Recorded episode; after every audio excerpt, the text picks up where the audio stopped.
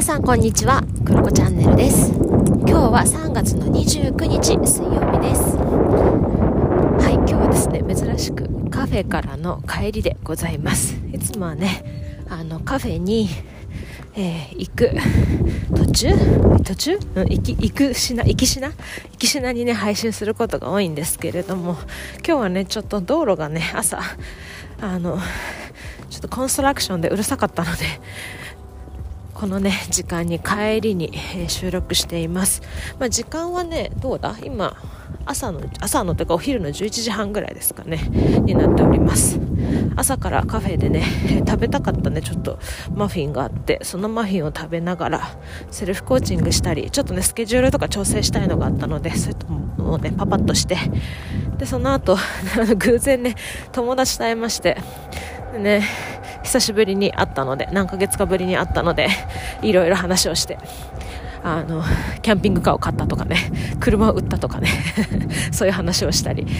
うん、なんかね映画関係の仕事をしてる人だったので、まあ、そういう話をちょっとだけしたりとかしてで、えー、お野菜を買って今家路に着くところでございます。でねバンクーバーはね今日も今日とてもすごいいい天気でまあ、ちょっとね肌寒くありますけどまだ。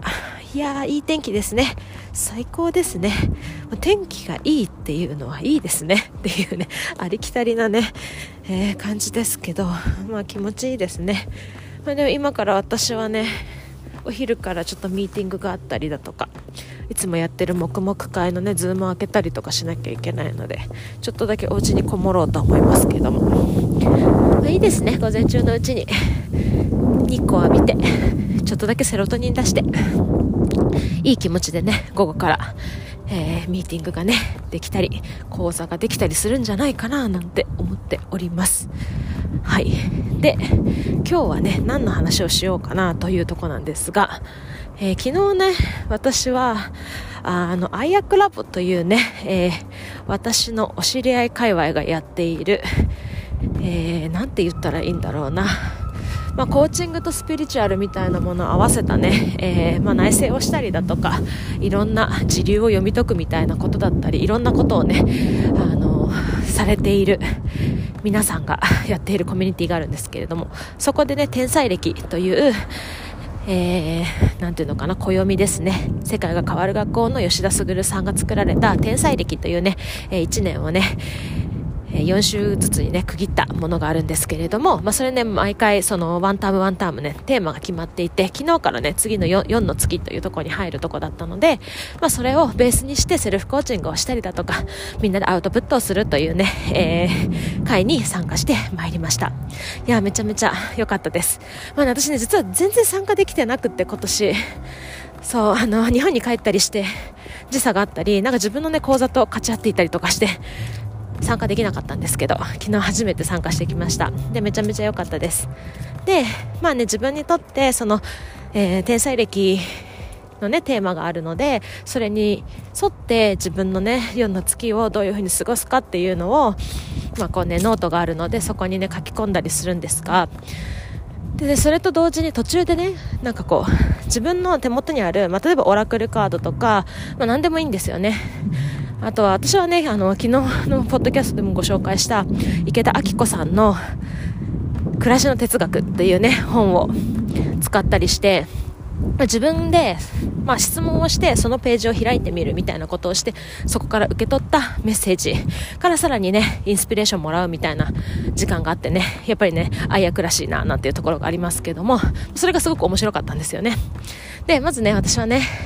純の月最高最善であるためにあるためにするためのメッセージは何ですかっていうね質問を自分の中で投げかけて池田明子さんの本をね著書をねパッとめくってみたんですね。そしたらねそこに書いてあったのが体はすでに知っているっていうね文章がすごいパッと目に入ってきたんですよ。なるほどなと思ってこう素敵な言葉だなと思ったんですよね。なんかこのいろいろ内省をしたりとかいろいろ思考を巡らせたりとか目標を立てたりとかいろんなことを私たちね、え、やってる気がするんですけれどもでもなんかそれの答えとかねあと悩んでる時とかね何でもいいんですけど全て体が知っている。まあなんかこうポジティブなんていうのかな自分が満たされているみたいな、時ですらやっぱり体は知っているみたいなね ことを目にした時に改めて自分がどう感じるかどう感じているかみたいなところにフォーカスするとまたなんかね違ったこう層というかね 自分の違った層にね響くなと思いました、うん、やっぱりなんだろうな不快なものは不快だと思っているしうん。好きなものは好きだし心地いいものは心地いいしみたいなねことがあると思うんですよねでいろいろ思考することとかね私も好きだしなんかいろいろ整理することも大好きなんだけど、まあ、それと同時に何でしょうねなんかそういう体は知っているっていうのを聞いて最終的に結局自分はどう感じてるんだっけっていうところにねもうすごいシンプルな質問にもう一回戻るみたいなねことってすごく大事だなっていうふうに思いました。でね、まあ、その後になんかみんなでアウトプットをする、えー、まあね、1対1でアウトプットをちょっとしてみましょう今出てきた言葉をみたいなので、まあ、こうブレイクアウトですね。ね1対1でしたんですよ。でねそこで出てきたのがまた面白くってバイブスっていう言葉だったんですよね。いやなんかそうだなっていうふうに思って。なんかこうそうそれこそ昨日の話とか東洋思想の話にも通じるんだけどなんかね、環境っていう話をね、哲学的雑談ルームでやって、まあ、どういった環境に自分が身を置いてるか、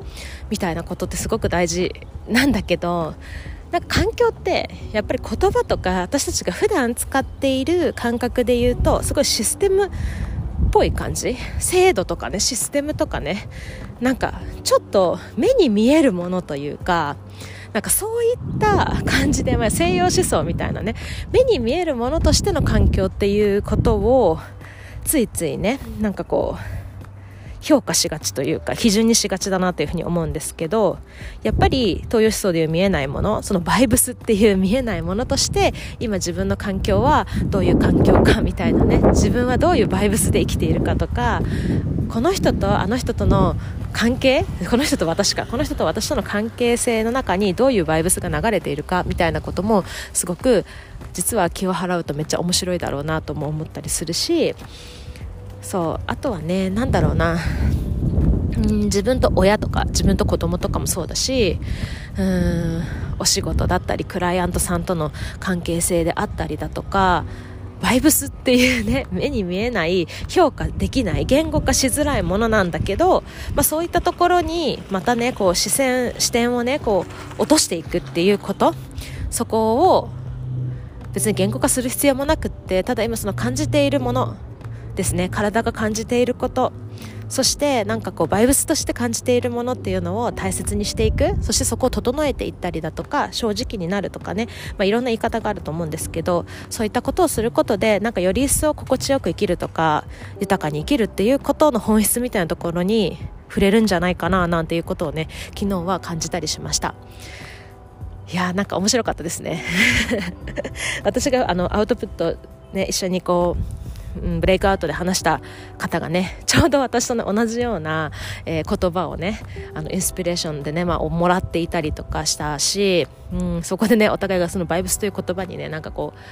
うん、なんかこう、痺れたというかね、そうだよねってなったっていうのがね、すごく面白かったなっていうふうに思います。年齢も仕事も、